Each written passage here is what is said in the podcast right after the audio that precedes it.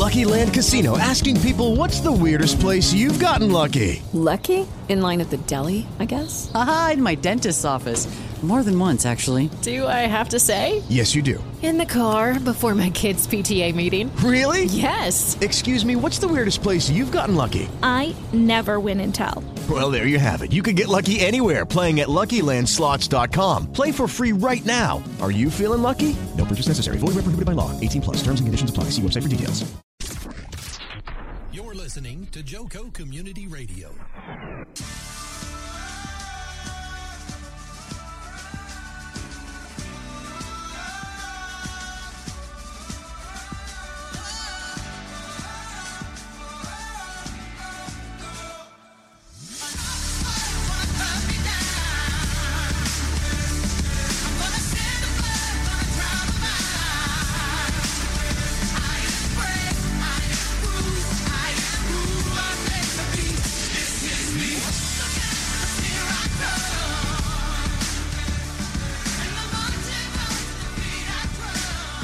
Good evening, everyone, and welcome to No Judgment Here. I am your host, Tish Ross.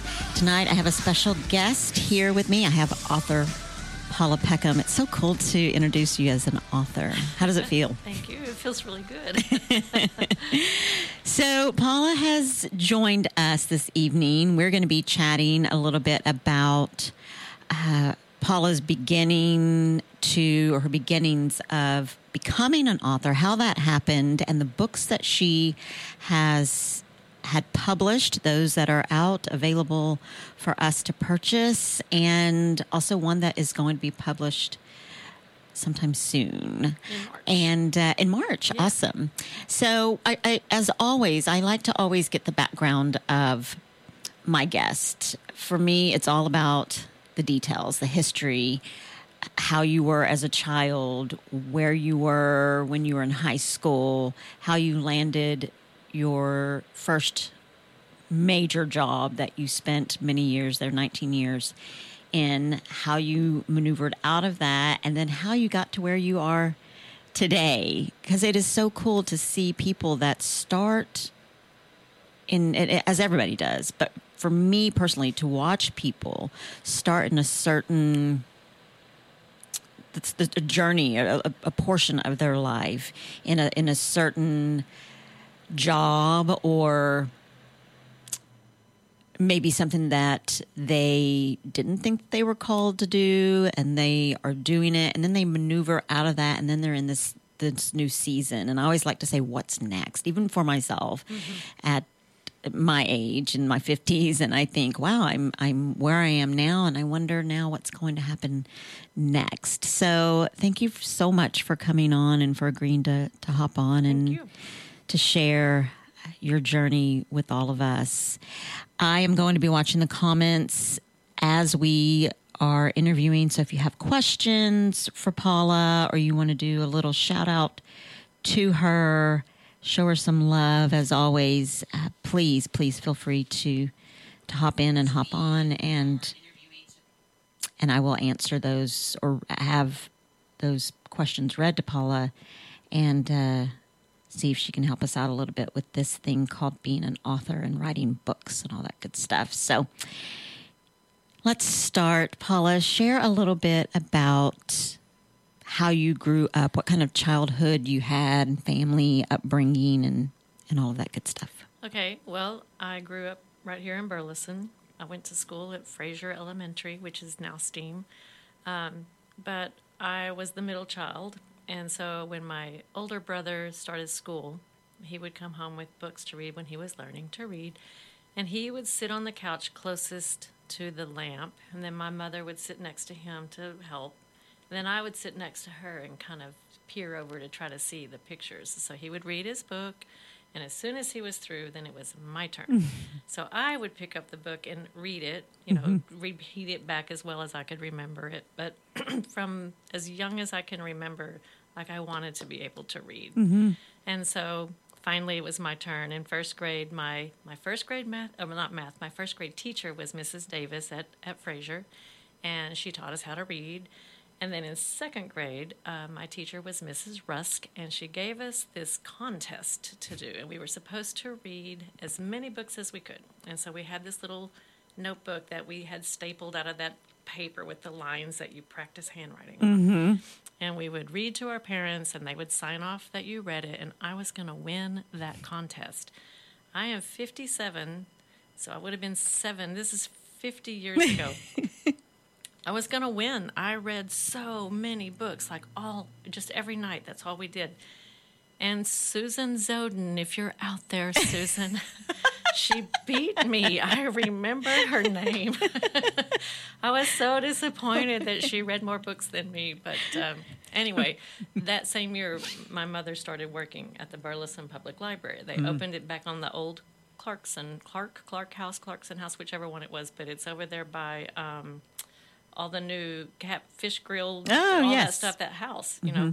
Um, that's where the library was. And so I just had this open conduit to books. And My so goodness. Every day she would come home, bring me two or three more. I'd read them. She'd take them back. She'd bring back more. And basically my summers were spent laying on the floor in my bedroom reading books. And I feel like, gosh, you get so much out of reading. I mean, you're automatically going to improve your vocabulary. Mm-hmm. You're going to be a more empathetic person because you've lived through lived through these stories with other people.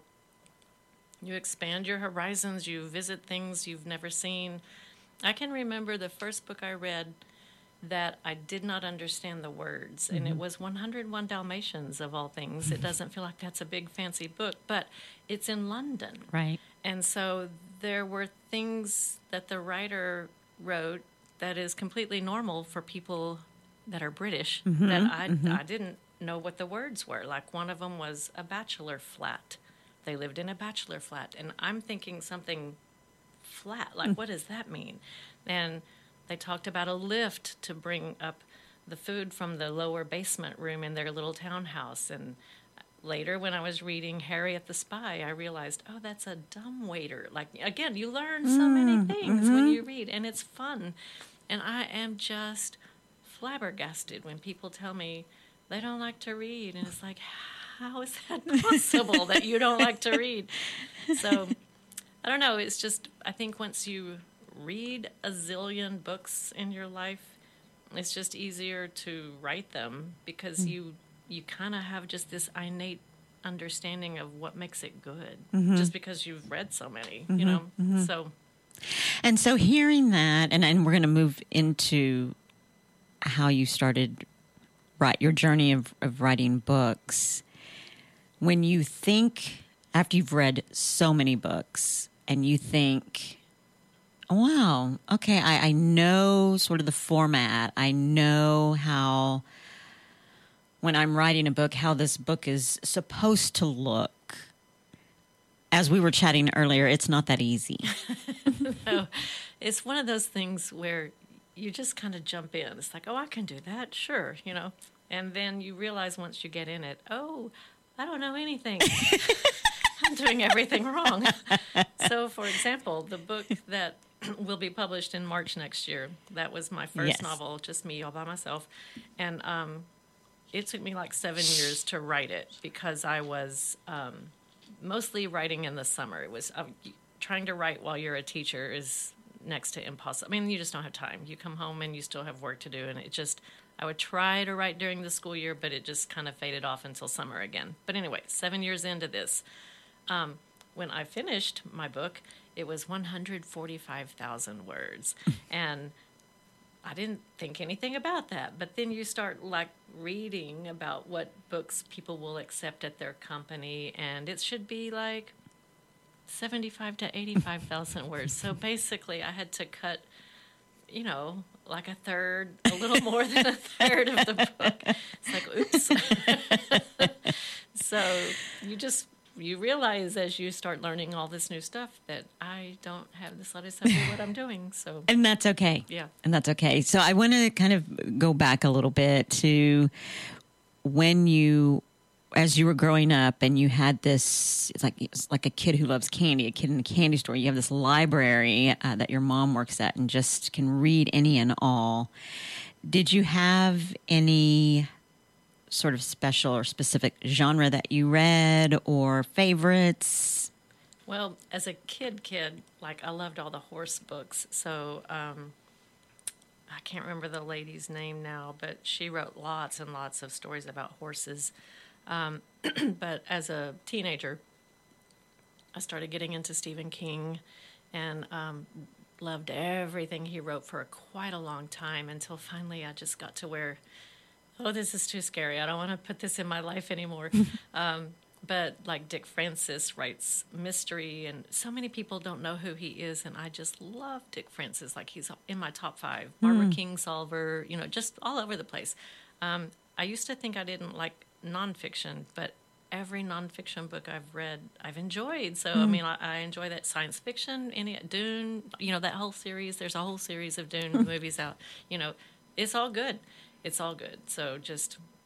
And that's a great writer in terms of, you know, I'm thinking about Stephen King, and for for for someone to be able to scare someone enough in in, in their writing to want to close the book and think, no, I, I don't want to read anymore because I'm scared of um, either what's in the moment or what's to come.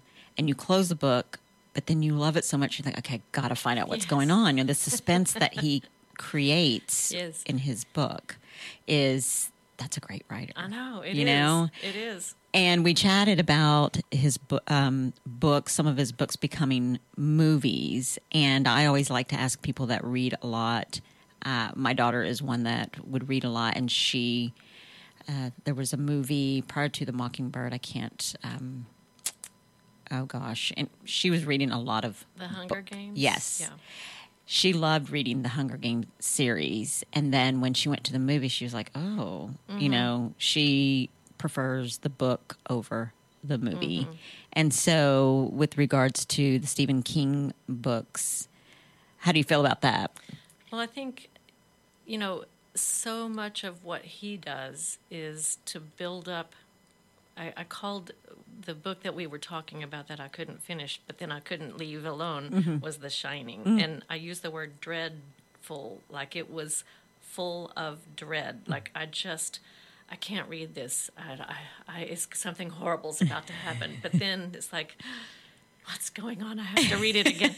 And so he does such a good job of setting up something that will terrify you, but he doesn't tell you exactly what it is. Mm. Like your own imagination fills all that in.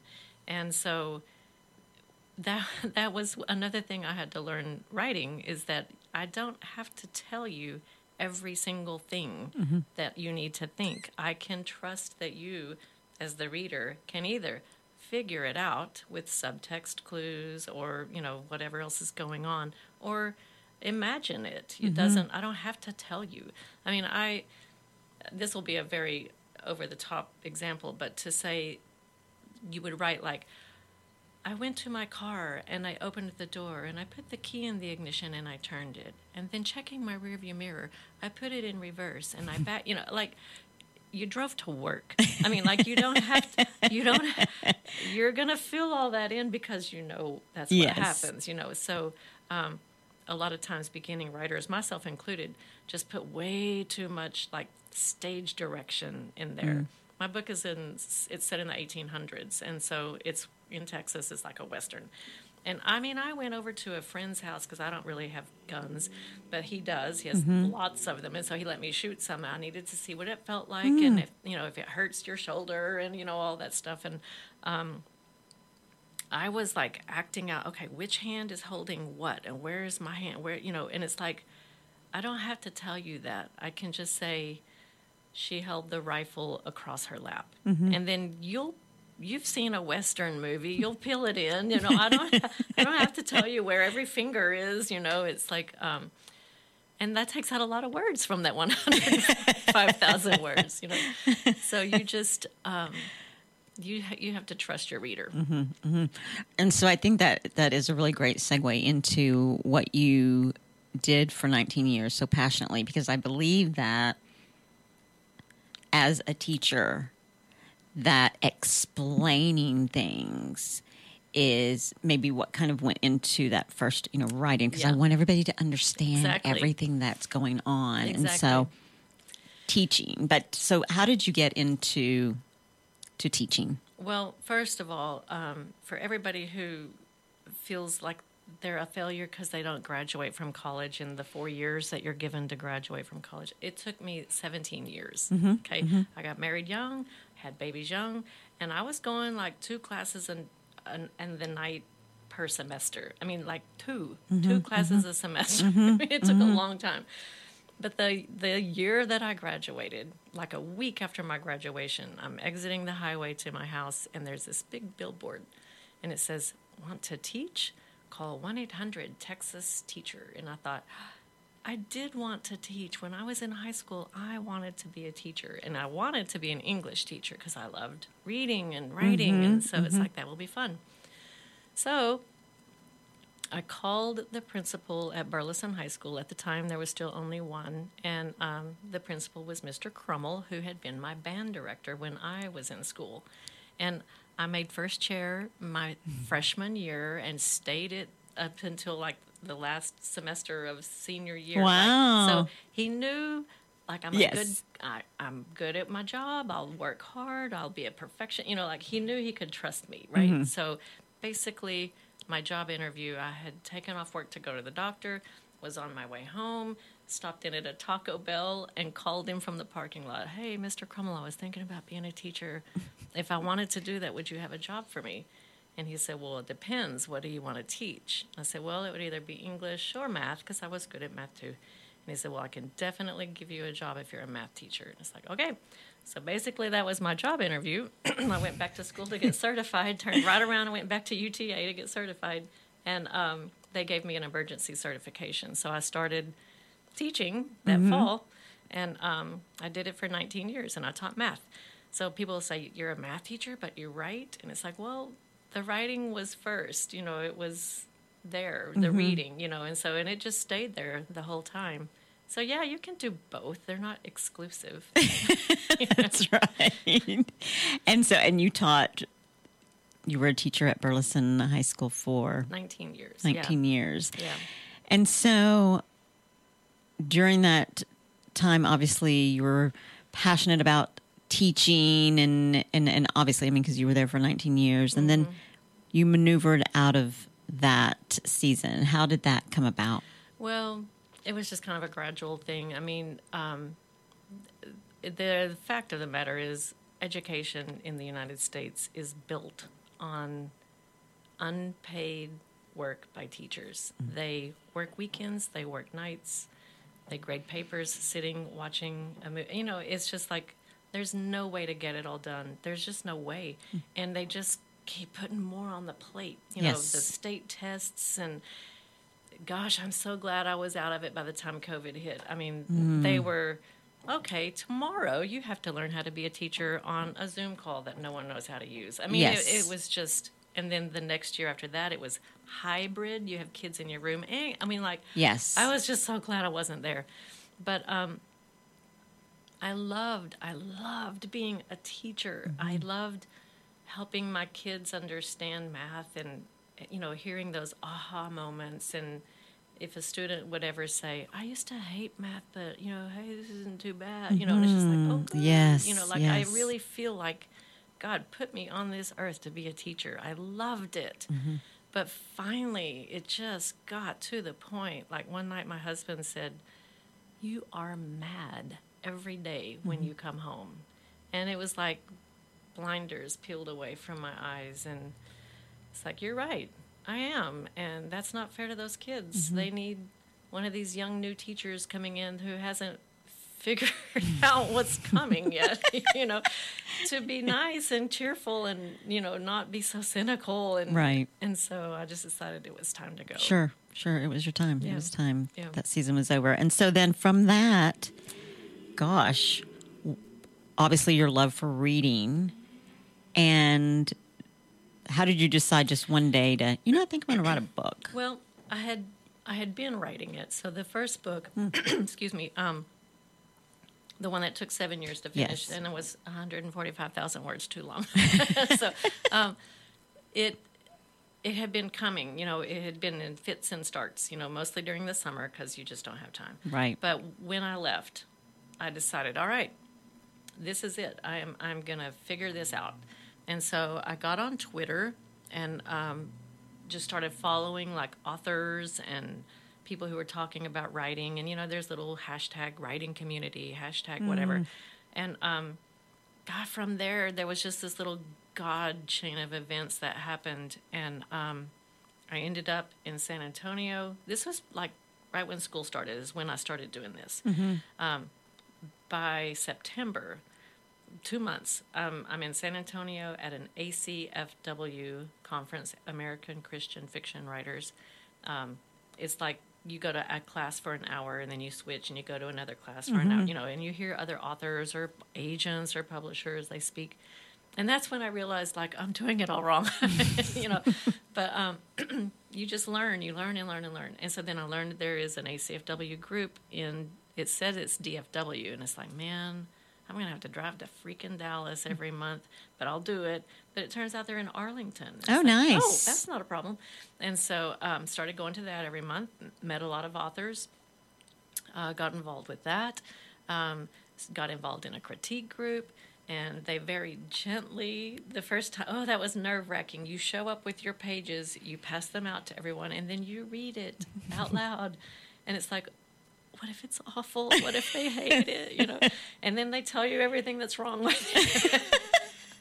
And so you have to get a thick skin. But I just kept telling myself, they're teaching me, yes. and I'm learning. And so I don't care what you tell me. Tell me. Tell me what I need to do differently, you know, right. so I can be better. And so... um you know, that's invaluable. If you ever want to write a book, you've got to find a critique group that you mm. can be a part of because they will have already learned those things and they can point out what you're doing. You Wonderful. Know? Yes. Yeah. So um, from there, I was able to finish the book and um, then begins the long journey of deciding, do you want to self-publish the book or you want to try to go traditional route and, mm. you know, like... put a book in Barnes and Noble store, you know, I mean, it's, it's, uh, another thing you learn is that there are just a lot of gatekeepers mm-hmm, between mm-hmm. you putting all this on paper and having a book in your hand sometime down the road. Do you see a benefit from all of these gatekeepers or, I mean, how do you feel about that? I'm just well, thinking in terms of someone who is thinking about... And I so appreciate you sharing this because people that are thinking about writing a book, you know, it gives them a little bit knowledge of possibly what route they want to mm-hmm, go. But do you mm-hmm. see a benefit in all of the gatekeepers or? Well, yes and no. Um, lots of people think they can write. And, I mean, I guess anybody can write, but whether or not you can write well is the question. And so when you submit... It's like a cold call. You just, you just. Thankfully, now we have email. You don't have to mail your box to mm-hmm, somebody. Right. Cost ten dollars to mail it and have them throw in the trash, you know. But um, you email something to an agent or somebody at a publishing house, and they'll they'll know in the first two or three paragraphs whether this is good writing. Mm-hmm. And so um, the problem is they might get ten or fifteen of those a day. Or more, even. I don't even know. But, like, it takes a long time to read yes. and decide if you like this or not. And so um, if if it's not great, like, right off the bat, like, even your first sentence, that might be, you know, where they stop. Mm. I mean, it's just like, oh, you know, it's just so hard. Um, but if they don't think it's good, they, they don't really give you a big explanation about why. They just send you, if... they send you a rejection letter. They you may just never hear from them again. Wow. You know? Wow. Um, and it's usually just kind of a generic, oh, thank you, but this doesn't really fit what we're looking for. You mm-hmm. know, if mm-hmm. anybody ever gives you any critique, like even if it breaks your heart that they didn't, like at least they're telling yes. you something. Yes. You know, and you just hardly even get that. Right. Um, so the gatekeepers are there, I guess, to weed out the... oh, yeah, I can write a book, you know, when, like, well, first of all, learn how to spell, you know, I mean, like, because yes. there's not somebody waiting to fix it for you at the other right. end, you know, you right. should turn in something that's really polished and good. Um, but the, uh, the other side of that is if you self-publish and there is nobody to do that for you, then you're going to self-publish a really bad book. Like mm-hmm. you need you need all those people in between you writing it and it, you know, going live somewhere. Um, but that's what your critique group can help with. And usually if you're in a in a um, writing club, like mine's a Christian writing club, but like there's Carrollton League of Writers, mm-hmm. there's something called Dallas Dog, Dallas Area Writing Group. I mean, they're everywhere. You know, they're all there to help. And so a lot of times people will um, beta read your book or proofread your book mm-hmm. or, you know, for a smaller fee than just like a professional, maybe they'll edit it for you and um, but you always need someone to look at it besides you because what sounds perfect in your head doesn't always come out that way. And, you know, someone has to say, what What are you saying here? You know, yes, to yes. help you see that. Absolutely. And so what do you think about self-publishing? I mean, what actually, what route did you go? Do you have a publisher? Do you have an agent? You had mentioned when we were mm-hmm. chatting earlier that people need an agent. And why would they? Why? Well, you can get by without one, but if you have one, the agents know the publishing houses. Okay. So, like, they can read your book and say, ooh, so-and-so over here will love this, but we're not going to bother them. They don't like this kind, you know. Mm-hmm. So they know that if, if they've been around a while. Um, they might have some good ideas for you about how to um, kind of publicize or here's a good way to do a launch party. Here's a good idea one of my clients did before, blah, blah, blah. But they're going to take a cut of your money, you know, and so mm-hmm. um, you might they might get you a better contract, like maybe the standard contract from your publisher offers, you know, so much of a percentage being paid to you, and they might go back and talk them up to something higher. Mm-hmm. Um, but um, you can do without it. I mean, you can. And so uh, what I've ended up doing. Oh, are we running out of time? We are, we are going to go to commercial break, and then we're going to come back, and I want to hear the rest of Paula's story. We also want to get into her books and where we can find them. You guys come back. We'll be back in just a little bit.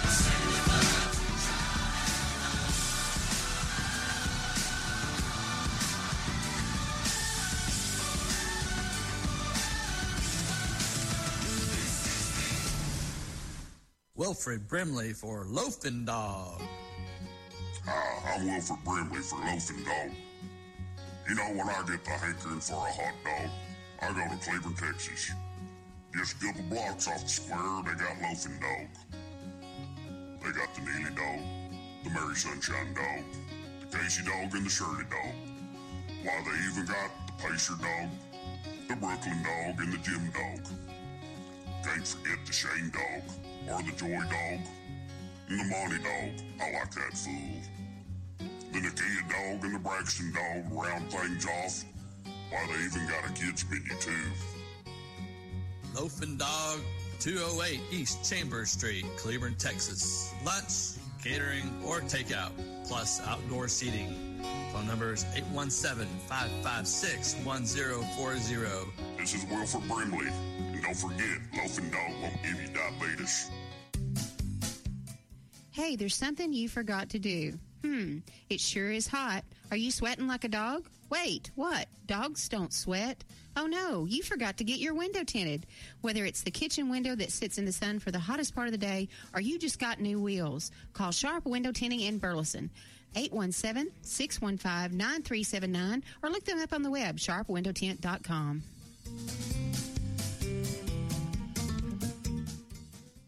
Fast Track Student Loans can get your student loans out of default, stop any wage garnishments, stop collection calls, and stop seizure of your tax refund. Give yourself a break. Stop the stress and get your student loan payments down to as little as twenty-five dollars a month based on what you can afford to pay. eight hundred, seven oh nine, four three nine five, eight hundred, seven oh nine, four three nine five, eight hundred, seven oh nine, four three nine five, eight hundred, seven oh nine, four three nine five.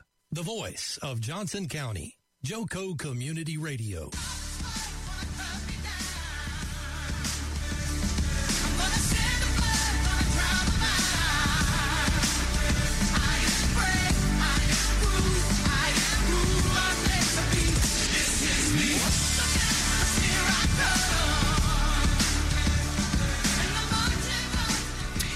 Welcome back to the second half of the show here on JoCo Community Radio. We are the voice of Johnson County, Texas, and live three hundred sixty-five days a year on the TuneIn Radio Network.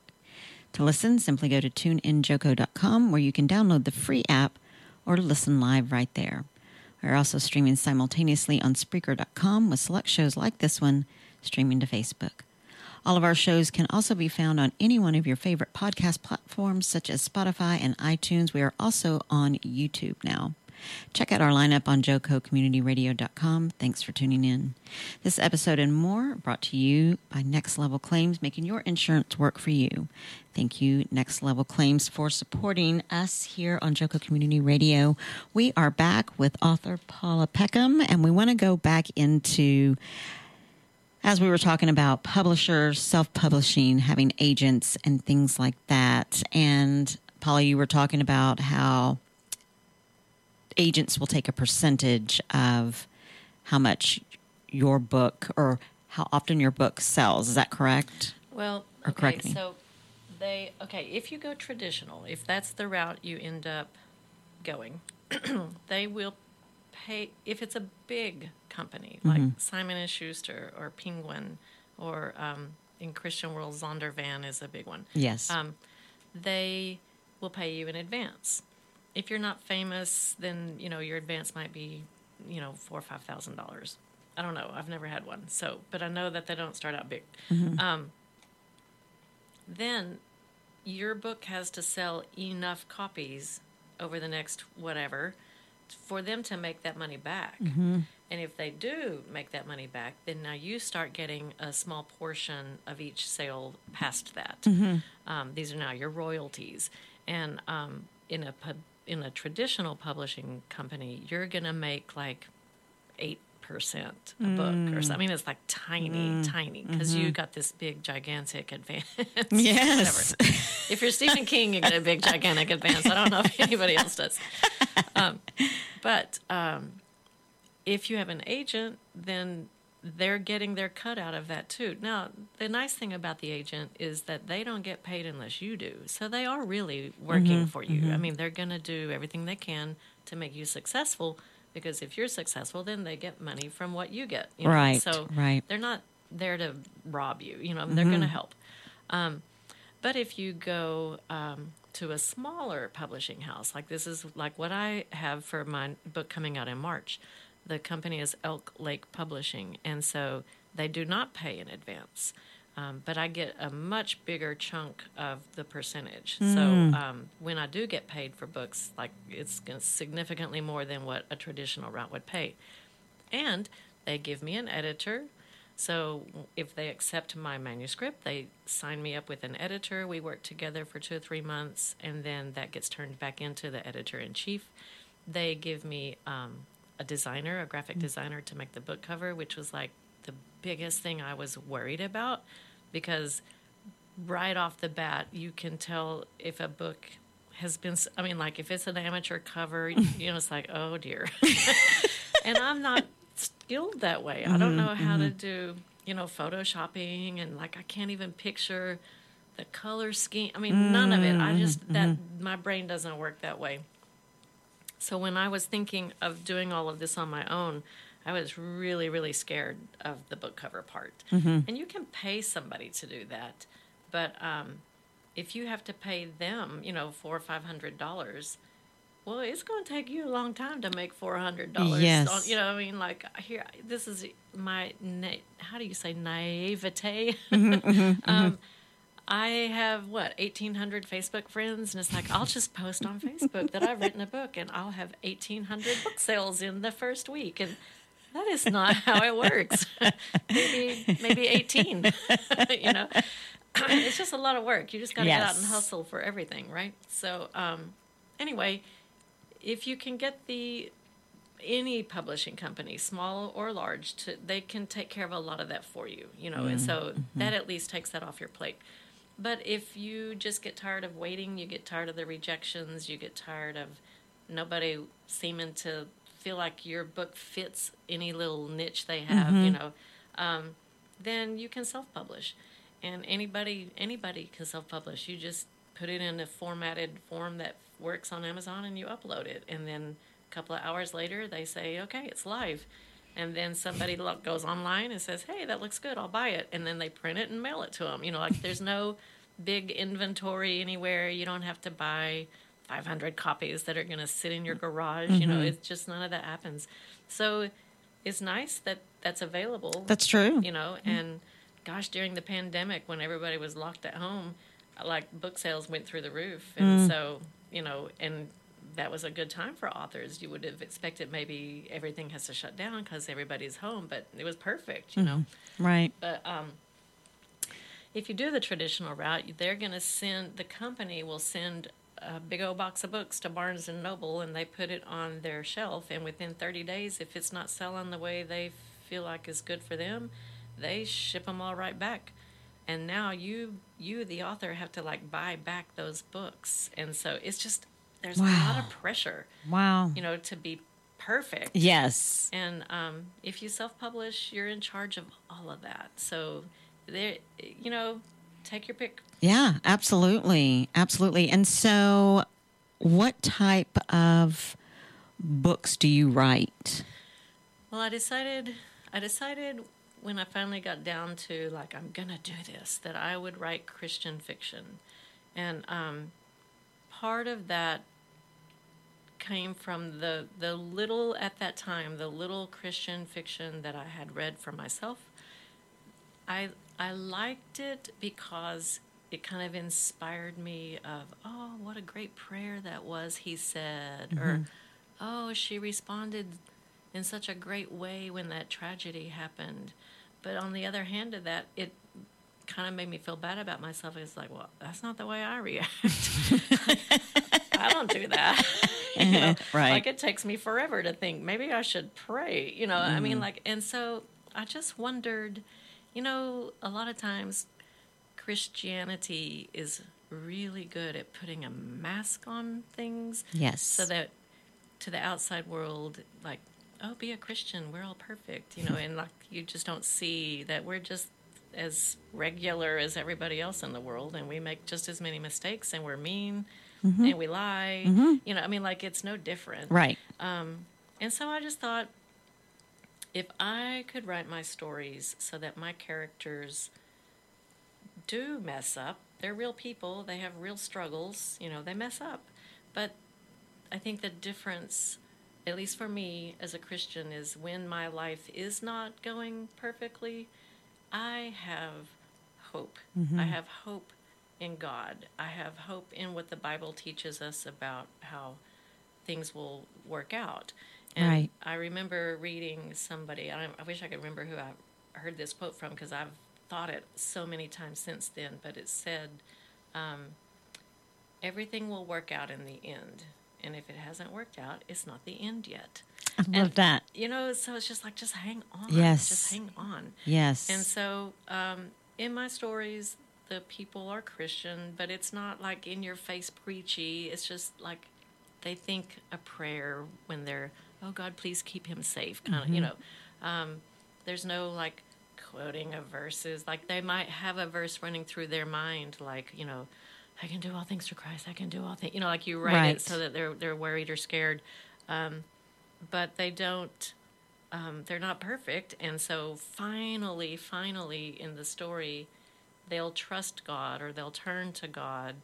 And hopefully the message there for whether it's a Christian or a non-Christian reading the book is that God's always there waiting. You know, right. like that's that's the part for me that gives me hope. Like I can mess up as many times as I do and he doesn't leave me. So um, I just wanted my stories to show that, that people aren't perfect. Right. God loves them anyway. Absolutely. Yeah. Absolutely. And, and I love that. And like we were chatting earlier, you know, because we do know who God is, and God is love, and God is hope, and God is forgiveness and trust.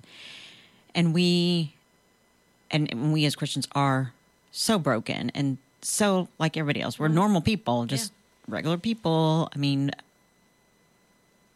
and we, and for me, I always look at or talk to someone and who maybe is not a believer or maybe doesn't have a relationship with the Lord, and I want them to have what I know, what I have. You know, I want you to know the Lord. And so in marketing these books that are written with normal people, normal Christians, like you said, we lie, we screw up, we make mistakes, we're normal people like everybody else. How do you how how do you hope to market this book to those? Well, I did a little bit of research when I first when I knew I was getting close to being ready. Like I'm I'm either going to get a contract or I'm going to self-publish. I'm I'm almost there. So like, what do I want to do? Um, and I bought a book from um, a writer that's pretty popular in the Christian genre fiction world. Um, and I, I always like to read the uh, Amazon reviews when mm-hmm. I'm buying. I mean, I won't buy any book if I haven't read the reviews, because I don't have enough time in my life to waste it on a bad book. Like I'm not absolutely. You know, um, if it's not good, it's gone. Yes. Um, so she's she's a bestseller. I mean, like she's really, really, really well known. But there were people who left reviews that were like one stars, mm-hmm. and they were so mad because it was Christian. It was a Christian. This book is nothing but proselytizing. This is, mm. and it's like, okay, lesson number one: don't even think you can trick them. Like, right. Like they're not going to notice that you're talking. You know, like first of all, let's just be upfront that it is. There's God in this book, you know. Um, and if they are intrigued enough about the story, maybe they'll read it anyway, even if they're not a Christian. And if they are, then they're going to see what they expect to see. Sure. You know? Um, but I think uh, just tr- trying to tell the story, just yes. trying to, you know, any way you can that you can share. And there's so much so- social media now. You can absolutely find a little way here and there to, like, slip it in. And I don't ever want to, like, beat anything, you know, beat people over the head with it. But um, I just want people to know it's there and see if they are interested. Yeah, you know? For sure. So tell me about the, the two books that I see here that you've written and maybe a little bit about them. Okay, so you know how everything just always kind of has happens at once. Both of these books are anthologies, which I did not even realize was a thing. Mm. I mean, I know you, you have a, an anthology when you're in college, like it's all the short stories that are supposed to be so famous and never make any sense. Yes. But um, but an, an, people people write Christmas anthologies. Like mm. I didn't know that. Yeah, I never bought yeah. one, mm-hmm, you know. Mm-hmm. But it's like, but now that I know they're there, and I'm like researching to see, well, how did they describe their book? And they're like everywhere. So evidently people like Christmas anthologies. So um, one author through A C F W had posted, you know, to everybody like, hey, I want to do a Christmas anthology. Does anyone want to join me and, you know, contribute books? Mm-hmm. And I thought, well, um, this will be a good way to say I'm published, you know. So if I'm trying to get an agent or if I'm knocking at the door to a publisher, I can say, well, I, I have published a book, you know. Yes. So I thought, yeah, I'll, I'll do that. And then um, within two weeks, this critique group that I'm in on Sunday nights, um, they they only had three stories. It's like three novellas. And mm-hmm. their third person had um, just bowed out. Like she's, she was writing her thesis, she was trying to get her master's degree, mm. and she just could not do it. Sure. So like, would you would you be interested to fill in for her spot?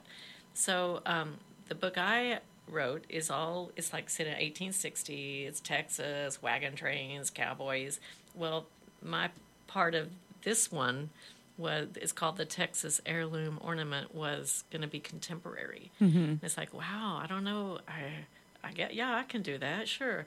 Well, as it turns out, it was the easiest one I've ever done because my character was a teacher. Let me just open my diary. You know? But but one thing I realized is like, wow, you don't have to like stop and Google like every freaking thing you write down because it's like, did they use that word back then? What would they call the driveway? It's not a car. Do they call it a driveway? Like, and yes. you just get sucked into these holes of research to see if you can write what you're writing, you know. But mm-hmm. um, so the one with the three of us is uh, three Texas women who is like a generational story. And so mm. um, They're hooked together through this ornament that the first woman had in her story, and then she's like the grandmother of the character in the second story, and then she's the grandmother and the character of the last story. So it's like thirty to forty years apart wow. from each other. So they're connected through that family family line, and um, it just has a faint little hint of like feminism in it, like the first stories in the nineteen twenties, and women have just got the right to mm, vote, mm-hmm. and so her she's like gonna run for Congress, and then the next one is in nineteen seventies, and women aren't managers, and women, you know, they're the secretaries, but her boss wants her to apply for this job that's a, like a manager job. Mm, mm-hmm. So the men in the office are trying to sabotage her because they wanted the job. And then mine is um, current time, but um, she's a coach, and there's kind of a good old boy network going with coaches. Not, it's not bad, you know, but enough that... You you know it's there, okay? Mm-hmm, so, mm-hmm. The, but each of those just had a little thread. So you learn that the women are strong and independent and confident, mm-hmm. you know. And so if you like those kind of women, you'll enjoy the book, you know. I love you're, like, it. Fighting for them, you know. Yes. The other one, there ended up being nine stories in it. It's a pretty big story. It's a pretty big book. Uh, there's five authors, and so everyone pitched in either two things, either a novella and a short story, or two novellas, and mm-hmm. um, except one person just did like a little introductory short story. But um, we we titled that one "Christmas Love Through the Ages" because it starts like mine is the first one. It's in eighteen sixty, so it's actually the characters from my book that comes out in March. Oh only my it's goodness! Like three years later, so I just picked right up where I left off and wrote them another story. Oh, I love um, it! But then it moves all the way up until contemporary time, uh-huh. you know. So mm-hmm. there's just. We tried to space it out about every twenty years or so. Um, and the writers, the authors are like from all over the place. So um, two of them are, I forget, I think they're like in Idaho or something, somewhere Yankee, somewhere where it gets cold. And then the rest of us are in Texas, you know. Mm-hmm. So you get a big variety of writing with that one. And, and they were all a lot of fun too. So, um, my goodness. So where can... we purchase the Texas Heirloom Ornament and or the Christmas Love Throughout the Ages? They're both available on Amazon. You can type in my name, will pull up both, mm-hmm. um, or the title will pull up both. And um, it's just a print on demand. When you self-publish, mm. you know, it just you order it and they... send it somewhere and it spits out a book. I don't know exactly how that works, um, but it comes in the mail like a week later. I mean, it's fantastic. Wow, I yeah. love it. And the covers are beautiful on, on these books. And I think I, I had posted a picture of both of the the books in the promo of the show, but I will put in the comments the books and where you can purchase them.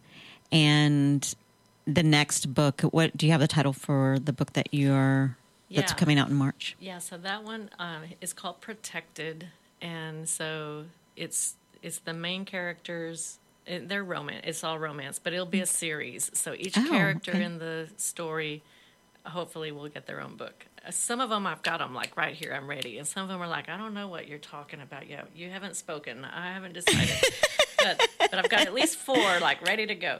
Um, But they they just require so much research. And, mm. um, you know, like one of them is going to...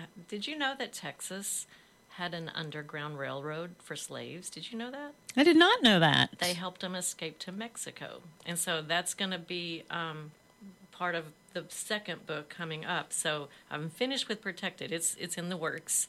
But the second one is one of the characters from the first book. And... Um, Yeah, so I've got to do, I want to get that right. I want to get all the details right. I want to get the feeling of it right. Like, I don't want it to come across as, like, white savior story. You know, I want to, mm-hmm. want it to be um, an authentic relationship story. Um, but that's going to be one. and Nice. Yeah. And then one of them will be um, a Texas Ranger. And... Um, Of course, we in Texas think our Texas Rangers were just heroes, but really, if you read some of the books out there, one of them that I've been reading for my research is called A Cult of Glory. Mm. Um, they were not a hero, not so nice.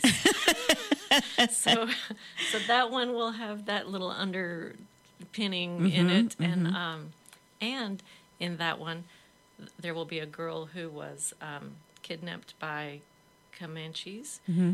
and I read a lot of books written by people who had been, quote, rescued and brought back home to kind of prepare myself for that, and um, they don't they don't want to come home. They like being they yeah. I love it. Oh, it's amazing. It's such good stories. I mean, it's so much fun. I well, where so do you time. get your inspirations? Like, where do you, what inspires you? Well, I think the first one, okay, so when I wrote Protected, um, I just took everything that had been my favorite about books that I liked. Like, so there's a little flavor of Phantom of the Opera. Mm. There is um, a little flavor of... There's a John Wayne movie called The Cowboys, mm-hmm. where all the men have run off to California to search for gold, and there is nobody left to be a cowboy, but he needs to take his herd to Kansas or wherever. So he gets boys, little boys, mm-hmm. and so they're they're doing it, like they're doing it on their own. Um, and so at the very, very, this isn't like giving a spoiler, the very beginning of the book, um, they're in a wagon train coming to San Antonio, and cholera has struck the wagon train. And a lot of them die, mm-hmm. but all of the adults end up dying. So they're, they're children left to go, wow. like, where are we? Yes. We're in the middle of a prairie. I don't know what to do, you know. So um, so the main characters there are the oldest girl in the wagon train, and then the cowboy that's coming home kind of meets them on the plane and helps them, you know. So, um, so the f- the original thought of it was like, how? First of all, I want to write it as a love story that can be a true life, real person story, not a yes, fakely nice Christian yes. story, mm-hmm. you know. Um, and how can I throw in all the best parts of every book I've ever loved? So it was kind of hodgepodgey there for a while. It, it sorts itself out as you start writing. Um, and then from them, the rest of them will, you know, of course they make it to San Antonio, and, and that's, you know, it will all take off from there. But um, wow, I so loved it. It could keep me busy for... you know, like the next eight years. We'll see. And I love the excitement yeah. um, that you have as you're speaking about uh, the next book, and this character is going to have this book. I mean, you can just see it in your in your eyes. And so what I love about that, and the reason why I share that, is because it's a passion that you can mm-hmm. see. And when you see somebody that's passionate about something, then you know the book's got to be good, you know. And then if, when you when you take as much time as you have, we have a few minutes um, to do the research, mm-hmm. that to just speaks, no pun intended, volumes um, in the work that you put into your books. And so I know that I am super excited to get my hands on these books. My husband is a is a Western um, watching fella, and and reads. book those books as well, and uh, I know that he I'm sure that he'll be looking forward to to reading your book uh, Protected. He actually had a comment here, and he said, "We need more teachers like you within our school systems.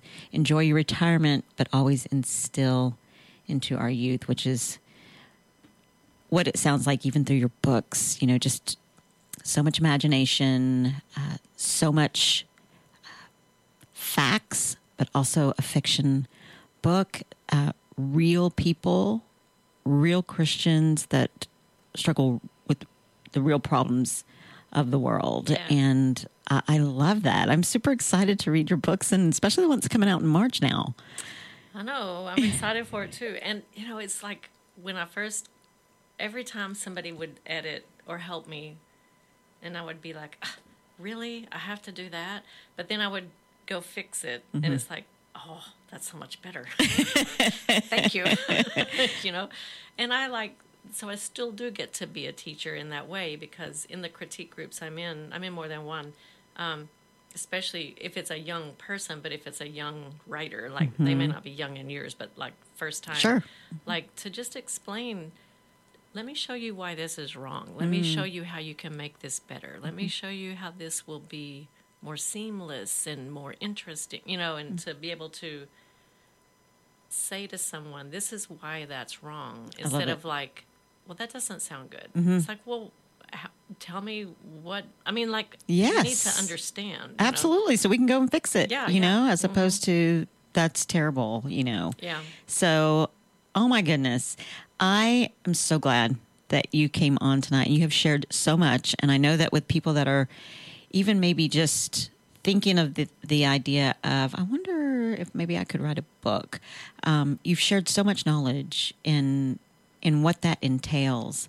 And you've also shared so much about how amazing these books are going to be and, and how we can't wait to get our, our hands on them, especially here they are around the Christmas season. It'd be yeah. such a great gift. And so, again, the, the titles of the book, and I'll put the these in the comments, Texas Heirloom Ornament, and the other book is Christmas Love Thought Through the I'm Ages. sorry, Christmas Love Through the Ages, and they're available on Amazon. You can order those and have them printed right out to you.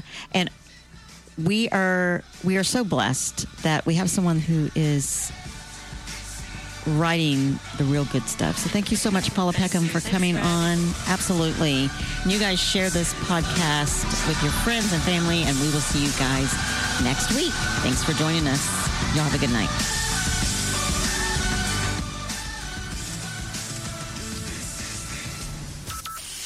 From Burleson to Venus and Grandview to Godley, this is the voice of Johnson County, JoCo Community Radio. From Burleson to Venus and Grandview to Godley, this is the voice of Johnson County, JoCo Community Radio. Hello, it is Ryan, and I was on a flight the other day playing one of my favorite social spin slot games on chumba casino dot com. I looked over at the person sitting next to me, and you know what they were doing? They were also playing Chumba Casino. Coincidence? I think not. Everybody's loving having fun with it. Chumba Casino is home to hundreds of casino-style games that you can play for free anytime, anywhere, even at thirty thousand feet. So sign up now at chumba casino dot com to claim your free welcome bonus. That's chumba casino dot com and live the Chumba life. No purchase necessary. V G W Group. Void where prohibited by law. See terms and conditions. eighteen plus.